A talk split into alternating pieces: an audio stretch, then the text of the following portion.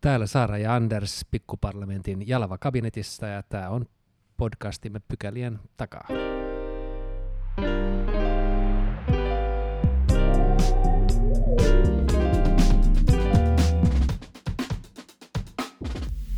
So let's start with the first paragraph. Um, today, as a guest, we have uh, Yevgenia Karamursa, uh, wife of Vladimir Karamursa, uh, Russian dissident. Yevgenia lives abroad uh, in in Washington and um, and is from there involved involved in the opposition work in in Russia. Uh, very nice to have you here as our guest today, Yevgenia. Um, thank you very much for having me and for giving me this opportunity to speak out. These are quite uh, tough times, uh, I can imagine. Just to start with, um, how how are you doing? How are you coping at the moment? And have you been able to, for example, have any contact with your husband? Uh, no, I haven't seen or talked to my husband since April when he was arrested in Moscow uh, for uh, his anti-war speech, public anti-war speech. Um, well, actually, initially he was arrested for changing the trajectory of his movement in the courtyard of his own home in Moscow. Uh, they sentenced him to 15 days in jail for that. Um, and uh, this was only the beginning because this was a pretext they were using to keep him locked up until they could come up with something more serious against him. Uh, so he was supposed to be released on April the 26th, but on April the 22nd, he was uh, charged under the new legislation that was adopted by the so-called Russian Parliament, uh, rubber stamped by Russian Parliament uh, in early March, only nine days after the full-scale invasion, um, and that legislation is uh, used to uh, stifle all anti-war dissent and scare people into silence in Russia. And uh, this legislation provides for up to 15 years uh, of imprisonment for speaking out against the war, for posting anti-war posts online, uh, for for for calling this war a war. Um, and so my husband was charged under that article. In um, August, they added another charge against him for cooperating, as they call it, with a non desirable organization, meaning that my husband has been working with many human rights NGOs around the world. And uh, of course, anything to do with human rights is considered undesirable by the current Russian government. Um, so he was uh, charged with that. And uh, just yesterday, uh, there was a new charge against him. Uh, now it's high treason. So basically, he's now facing up to 24 years in jail, according to his lawyers. And uh, I think that, well, to me, uh, this is absolutely, of course, mind boggling and terrifying on the one hand, but on the other, it seems that the picture is finally complete.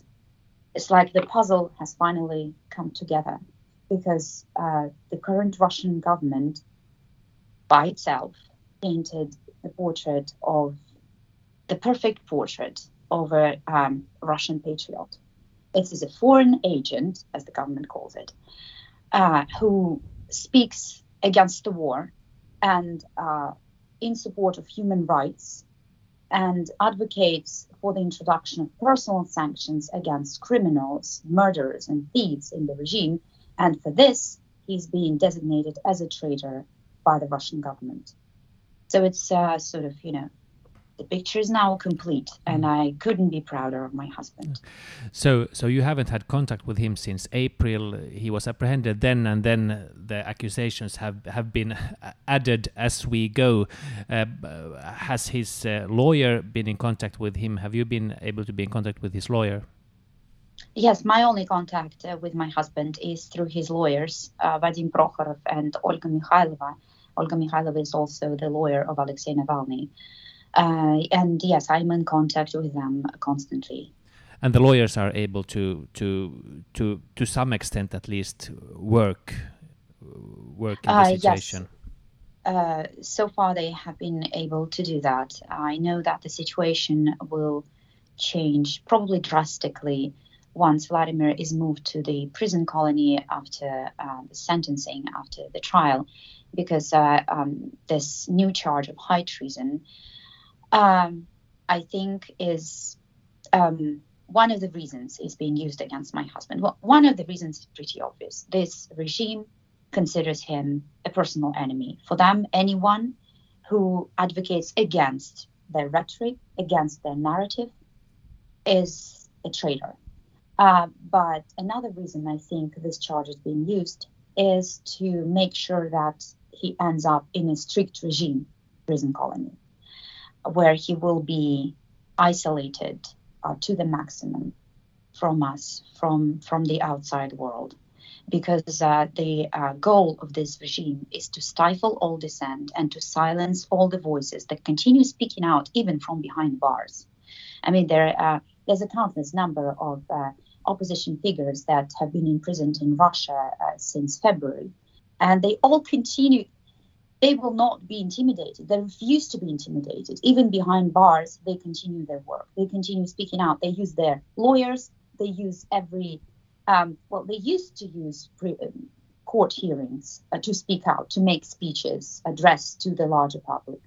But of course, um, the authorities have uh, realized that, and uh, now all political trials and political and hearings uh, in political cases in Russia are happening behind closed doors. So no one is allowed in the courtroom. You're not uh, allowed to. This is why the only pictures that uh, of opposition figures, imprisoned opposition figures that you now see online are um, from a screen, because sometimes there are screens in the corridors where the public still uh, stays to watch the proceedings that are happening behind closed doors, and some people just take pictures of those uh, screens. But uh, the sound is very often muted, um, or the um, even the, the picture goes on and off. So they, they try to do everything to prevent these people from speaking out. Hmm. And I think that this is why uh, they've been using strict isolation in Alexei Navalny's case. I mean, he spent like what a month already or even more. I start i stopped counting at some point. Um, in strict isolation cell. Uh, he has practically no contact with his lawyer because the only time he sees his lawyer he sees him through a frosted glass. Uh, so he only sees the outline of a person sitting behind the glass. Um, and uh, the lawyer is not even allowed to read him papers aloud um, so I think that they will want to do this in cases against all opposition figures to prevent them from speaking out. And the case of my husband is showing that as well. Uh, according to those crimes, I think you can expect a, a very long sentence. Uh, how does that feel? I mean, I, I suppose the only way out for for you then is is, is somehow hoping for a regime regime change that would would somehow disrupt everything and and and uh, and, and, open the possibility for freedom? Uh, you know, I believe that it is not only uh, the only hope for me, but I think it is the only hope for the entire democratic world. Mm-hmm. Because for as long as Putin's regime is in power in Russia, no one is safe. And uh, this is why it is crucial that we work together to bring forward the collapse of that vertical of power that he's built in Russia and that he's used to oppress his own people for over two decades, to carry out other military campaigns. And now uh, he just he went full steam ahead and invaded uh, the, the, our closest neighbor, uh, and the killing thousands of people there, displacing millions. So this has got to stop the only way to stop this would be by bringing the regime down in Russia. I believe that. Mm. So sorry to hear what you are going through. It's a concrete example of of how uh, Putin and his regime, this uh, so-called government, like you mentioned, uh, is treating people and and what what the behavior and actions can can be. Uh, as a concrete uh, example, thank you so much for for sharing. Um, how do you feel that the atmosphere in in Russia is at the moment? Because now it seems that more and more people are forced to open their eyes to the the, ac the actions of the government uh, in Russia towards uh, uh, Russian people, but also uh, what what Russia's uh, armed forces are doing in in Ukraine. All this horrible news that we can hear and, and see, according to polls and, and for example uh, Levada Research uh, Center, there is still a very high level of support to to Putin and his uh, regime. Do, do, you think uh, there will be a change, or will something more drastic uh, have to happen? Uh, and also, um, what is your um, hope, or or what do you think would happen if this regime would go down, if Putin would go down? Is there um, because we have this worry that uh, even though uh, something like this would happen, uh, what what will happen next? Who will who will be in power next, and will it uh, will it be a, a, better chance, or would it possibly go even worse? Uh, well, um, let me first address the first part of your question. Uh, support for uh, the regime and Putin's war has never been overwhelming in Russia. Uh, and those, I encourage, I, I urge you to not trust the results of opinion polls conducted in a totalitarian state by state controlled pollsters. I know that uh, many people in the West refer to Levada polls. Uh, remembering that Levada used to be an independent pollster. Well, not anymore, for many years. And uh, what uh, uh, Russia's main pollster, state pollster, or Levada, or a number of others do not show is the percent of people who actually um, agree to answer the question about the war. So when um, I mean, according to many sociologists, uh, like prominent Russian sociologist Grigory Yudin, for example, and uh, many others whom he cites as well, um, around 70% of people, while polled, refuse to answer the question. So basically, uh, consider this situation. First of all, most of these polls are conducted by phone from a list of numbers registered in the Russian Federation. So basically, when you're receiving a call, you do not receive a call uh, from someone anonymously. This person who calls you knows where you live, how many kids you have, where your partner works, how old your partner is, how many pets you have, how many cars, etc. And so this person asks you Scary. to support Vladimir Putin. Mm. So 70, around 70% of those polled refuse to answer the question. So when you are being offered that uh, that result of uh, 81 to 86 or whatever uh, percent support for Putin's war, this is 80% of these 30, 25, 30 percent that actually agree to answer the question. And how many of them agree to answer it because they're just afraid? Hmm. That makes perfect sense. Um, do, do you have an estimate what the support could be, or what would you imagine it to be at the moment? What is the overall atmos atmosphere in, in Russia?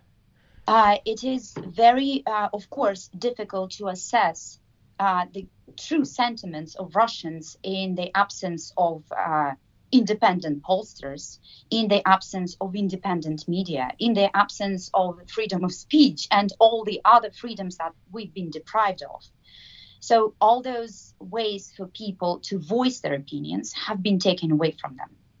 So it's very hard to actually uh, assess um, the, the, situation. But again, uh, to uh, if we were to believe uh, those uh, independent sociologists, uh, it's Putin's core electorate, and this is the aggressive part of the population that you know those Z people.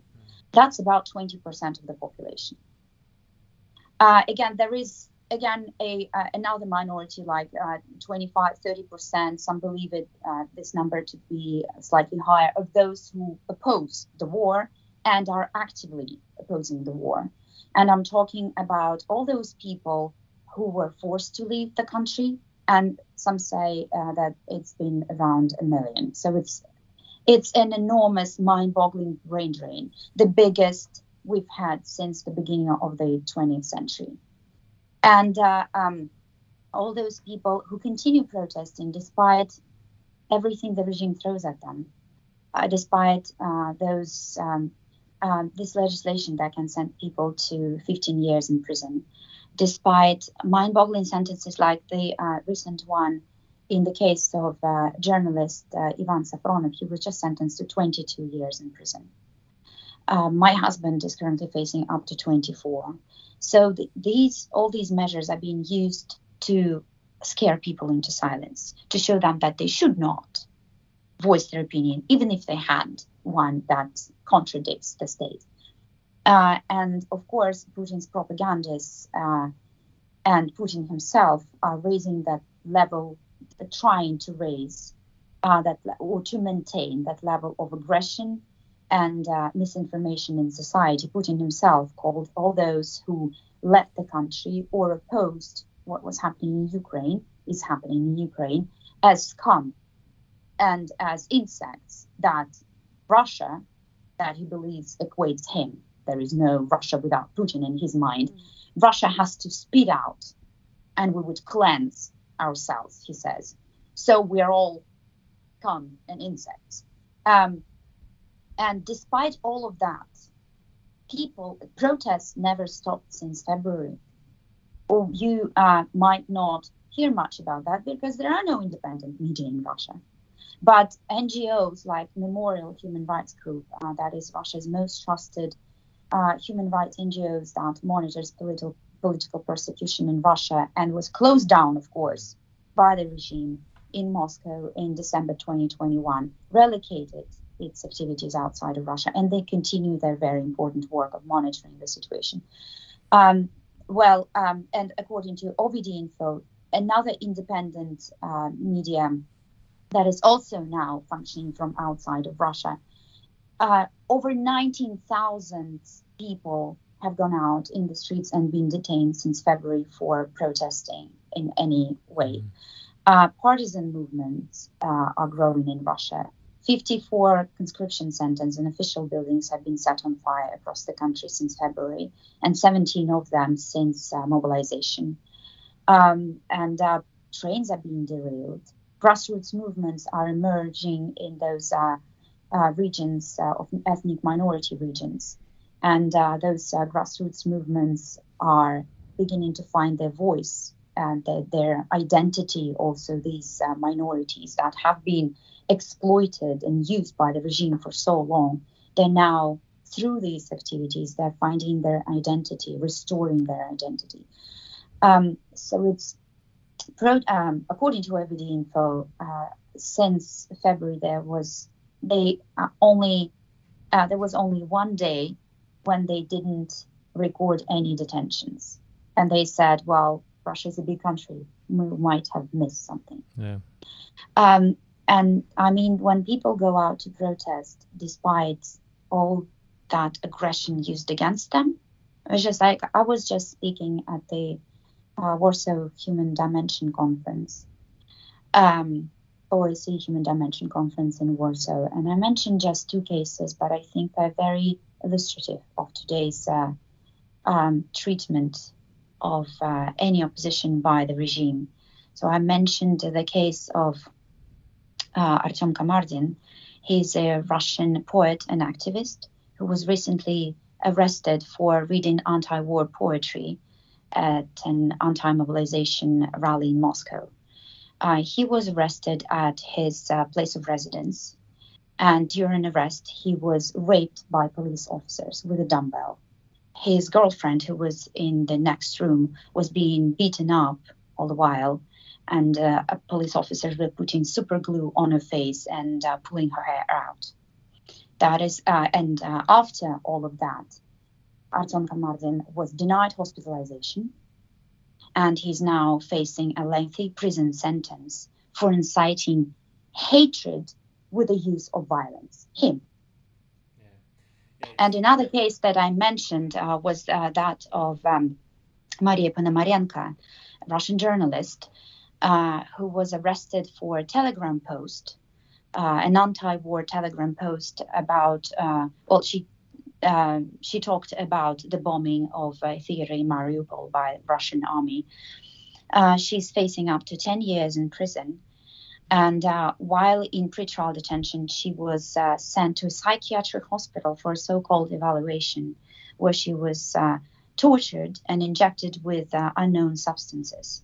And after her stay at the hospital, after her so called evaluation, she couldn't recollect three whole days of her stay there. So that's uh, uh, the, the, Russian regime is going back to using punitive psychiatry that was widely used against Soviet dissidents in the Soviet times. So we are witnessing an absolutely mind boggling, violent crackdown on Russian civil society. And despite all that, people still go out to protest.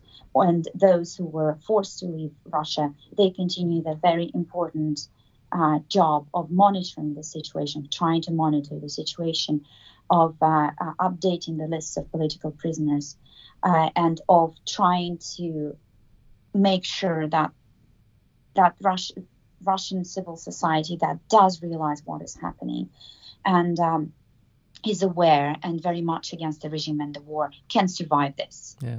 But yes, a big uh, majority of the population has been silent, well, either afraid of speaking out or just inert, uh, you know, apathetic. Yeah. Yeah. Um, and I do believe that this mobilization mm. will uh, prompt uh, new new protests because that part of the population that thought that was um, apathetic, thinking that this war would not touch them, that it was happening someone somewhere out there, being led by Russian professional mm. army. Yeah. You know, again, so called. I think that now that they've been personally touched by it, personally affected by it through mobilization, protests will begin to rise uh, in that part of the population yeah. as well. There's been some reports here about uh, those that have been apprehended during the protests immediately receiving notifications for for mob mobili mobilization, and also that uh, distant areas of Russia have been much more affected by the mobilization. Also, also ethnic minorities. Is that a view that that that you share? That Absolutely, ethnic ethnic minorities have been basically exploited in this war. And uh, the majority of draftees and uh, contract soldiers were uh, being collected from those ethnic minority regions because these are the poorest regions. And those uh, um, Russian men, uh, well, the Buryats, Kalmyks, and others who uh, did sign contracts, they did it mostly because for them, this is a way out of extreme poverty, mm. unfortunately. Because for years, this has been Putin's tragedy. These regions were plunged into an incredible poverty. So when uh, people see that number on a contract, it's a pittance to someone living in Moscow. But to them, this is more money that they've ever seen in their lives. Um, and uh, uh, there have been many stories of uh, young Russian men, or those are the youngest, you know, that just been drafted because we still have um, conscription in Russia. Um, and so they there have been a lot of stories when these uh, 18 to 20 year old boys would uh, uh, find themselves in Ukraine without knowing where they were being sent. that was mostly that um, relates to the um, to the first few months of the war before of course mobilization now anyone who is being sent anywhere realizes that he's being sent to ukraine but at the beginning of the war uh, beginning of the invasion the war began in 2014 with the annexation of Crimea. But at the beginning of the invasion, many soldiers would be sent there without knowing where they were being sent. And uh, there are very important initiatives um, carried out by these ethnic minorities, uh, ethnic grassroots movements, uh, that would, for example, help these soldiers draft papers, um, you know, official papers refusing to participate. So, for example, if a soldier is sent to Ukraine and he doesn't want to fight, he doesn't know what to do. He doesn't know a way out for him. So they're helping him to draft that letter. They are telling him who the letter should be addressed to, what the form of the letter should be, where he would refuse to fight, and uh, where he would uh, um, request to be dismissed, to be uh, sent back home. But of course, now with mobilization, that initiative uh, will have uh, very little effect. Um, uh, but there also there there is conscientious uh, refusal. I don't remember the uh, English term. Um, basically, a pacifist can say that I will not participate in any fighting because it goes against my um, beliefs, and uh, that is another way. Um, so you know, people are looking for ways to get out of it, and uh, of course, we've seen an absolutely incredible um, um outflow mm. of people, a wave of people who were leaving the country trying to avoid mobilization. Yeah. Yeah. the Western media has uh, had news of uh, a lot of people leaving Russia after the mobilization, even the same day, and, and flights have been uh, all booked uh, direct flights uh, away from Russia, and the prices went went really high. But um, I guess this is the way for those that have a chance and, and have the money and, and have some uh, yes. contacts and, and, and, knowledge. And and then again, um, a lot of people don't don't have these possibilities. Um, just to conclude, um, you work as a project manager for um, Free Russia Foundation. Would you like to tell us something about this uh, organization? How do you operate? Um, how does it work from uh, abroad? I'm the uh, yes, I'm the advocacy coordinator for the Free Russia Foundation, and that's a U.S.-based uh, Russian NGO that has been involved in uh, human rights um, and uh, pro democracy, uh, encouraging pro democracy movements in Russia. Since the beginning of the invasion, uh, my organization has been involved in uh, many anti war activities. like they've evacuated over 10,000 people from Ukraine, several thousands, oh, well, now over 10,000, I think, of uh, Russians and Belarusians uh, from Russia and Belarus. They've been creating platforms for Russian journalists that were forced to leave the country, creating platforms for um, human rights activists that were forced to leave Russia so that they could continue their very important work while uh, being outside of the country. And uh, um, uh, they are actually encouraging these uh, grassroots movements in ethnic minority regions. And we are working on international platforms just to raise awareness about what's happening in Ukraine, um, addressing uh, specific cases of uh, political prisoners, of persecution against uh, people. And we're working in close contact uh, with other NGOs like the Memorial Human Rights Center. Um, and um, uh, just trying to do our part in bringing forward the downfall of the regime. Um, yeah. So it's so it's still possible to have contact. Then I mean, you still you have contact with lots of people then operating in in in Russia still, and it's possible to. There are channels to support them somehow. You know, people will find ways. I mean, look at uh, Belarus. They're like a couple of steps ahead of us because uh, Vladimir Putin has used Belarus as a testing ground for years. So whatever happens in Belarus today will happen in Russia in like a day or two. That's that's basically what we've been seeing over the years. And uh, um, well, yes, we are. Uh, as I said, partisan movements are growing in Russia because people, when they're devoid, when they're absolutely deprived of any ways um, legal, peaceful ways of voicing their protest, they will find other ways.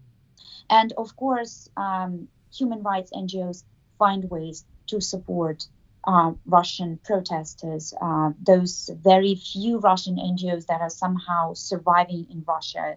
Still, not for long, probably, but uh, you know, yes, we are going back to to just dig in tunnels, as uh, a very good colleague uh, of mine said about Belarus. In Belarus, we're not building bridges anymore. He said we're digging tunnels. So in Russia, we begin to dig tunnels and we will not stop because uh, i mean my, my, husband is a true russian patriot and he's risked his freedom and his life he was uh, twice targeted for assassination by the regime barely survived both times and he still uh, refused to leave his country and refused to abandon hope and he's fighting and he is one of thousands. And I can assure you that millions of Russians want and see their future as part of the global democratic world. And we want to achieve that. So we will not stop. We will continue fighting to end the war in Ukraine, to bring down the regime in Russia, and to get another chance at rebuilding our country, uh, do it from scratch. And we were, um, we're very willing and able to do that, I'm sure. Yeah.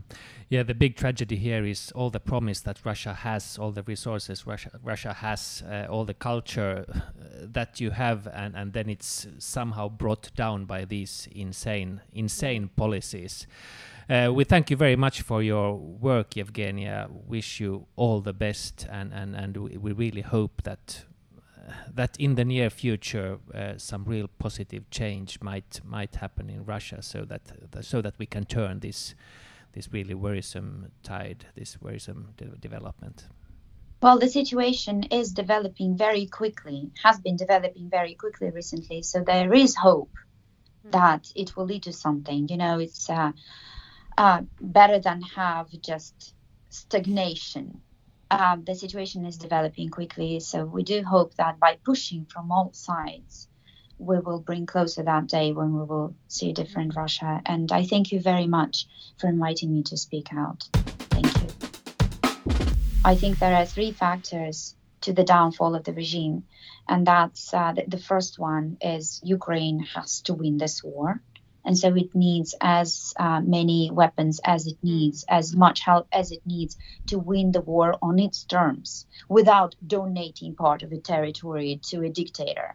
Because appeasement of dictators never works. Mm, he will exactly. be pushing and he will return, and in a couple of years, he will attack again. And if it's not Ukraine, he'll attack Moldova or the Baltic states or someone else. I mean, he's got a choice in that region. Uh, so that's the first uh, uh, key factor, of course. The second one, I think, is uh, well, sanctions. Sanctions need to continue, and uh, there is um, and um, many countries, uh, well, the entire European Union, the United States, Australia has the Magnitsky sanctions. I mean, this is a powerful instrument to both bring to accountability those uh, uh, criminals in the regime, specific criminals, those who have been implicated in gross human rights violations, and at the same time send a signal to Russian civil society that the Western democratic world sees a difference between the regime that has been oppressing a people for over two decades and the entire Russian people. Mm. So this was uh, um, the uh, this was sort of um, the, the uh, signal um, when the uh, Magnitsky Act was adopted in the United States in um, 2012, because they both adopted the Magnitsky Act and annulled uh, the Jackson Vanik. That's sending a signal that it is those specific human rights violators that should be targeted, not the entire people. And uh, that takes me to, oh, well, oh, of course, uh, economic sanctions will be needed, plenty of them. I mean, it is high time uh, Western democracies stop depending on Russian oil and gas. Mm. And I think that it, it should have been done years and years ago. Unfortunately, it has to be done under these dire circumstances, but I believe that it has to be done. Otherwise, the situation will not change because, again, Putin does not see it as a compromise. He sees it as a weakness mm. and he will push forward. And the third key factor, I think, is uh, support and solidarity of the Western world with Russian civil society that continues protesting. Because um, these are the people uh, who will be rebuilding the country.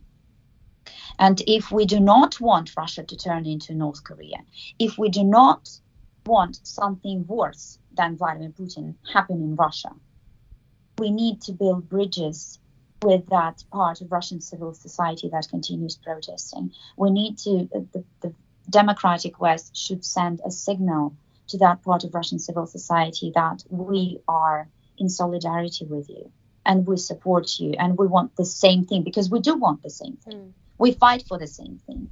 And it's, uh, you know, um, OVD has uh, for years been I always offer this example because I think that it illustrates uh, the situation perfectly. OVD Info has for years been fundraising uh, to provide legal support to those peaceful protesters who are arrested during rallies. So the idea was we're not going to tell you not to protest. You know it's dangerous. We know it's dangerous. Everyone knows it's dangerous. But if you choose to go out and protest and you get arrested, we'll have your back. Hmm you will be provided with legal aid. You will not be left alone. You will not just disappear into the system. We'll have your back. And so those people, you know, they might be scared, but I can imagine some of them thinking, okay, well, I am scared and it is risky. But if I go out, someone will stand behind me and they will sort of give me uh, help, give me support. That's the same thing that we're asking from the democratic West. We don't want uh, them to change the regime in Russia. It is our job. We do understand that we need to do that, but we need the help and support and solidarity of the democratic West. Um, and I think that those three factors, um, and considering how quickly the situation is developing recently, I think that these three factors will bring closer his downfall. Yeah, and it's a it's a good message that um, there is always hope I mean, at least when there is still hope, um, we need to uh, do the right thing. There is always hope. There yeah. is always hope. You know, they are uh, for as long as you are alive, you can fight. Exactly. All That's what best. my husband believes. Look at him. I mean, exactly. Yeah, he's a um, he's a bright example. Yeah. Well, I take inspiration from him definitely. I'm not a politician, not a public speaker, not well. Uh, but now I've been thrown into all of this, and I do take inspiration and uh, strength from him and from his fight. Mm-hmm. And from the fight of all those Russians who, unlike me, I mean, I'm sitting now in a uh, free country, right? And I speak out and I don't face persecution for that. I mean, if I went to Russia, yes, I'd end up in a prison right away. But here I am speaking and I can do that. But all those Russians who go out, in the streets or who post something online, who spread information about the war, who refuse to be mobilized, they are risking a lot. Mm. And I, I am um, in deep admiration and respect for these people. Yeah. Yes. Thanks again for your work, Evgenia. Thanks so Thank very, very much, much, for giving our podcast mm. your time. Thank you. Thank All you. the best. Thank you very much.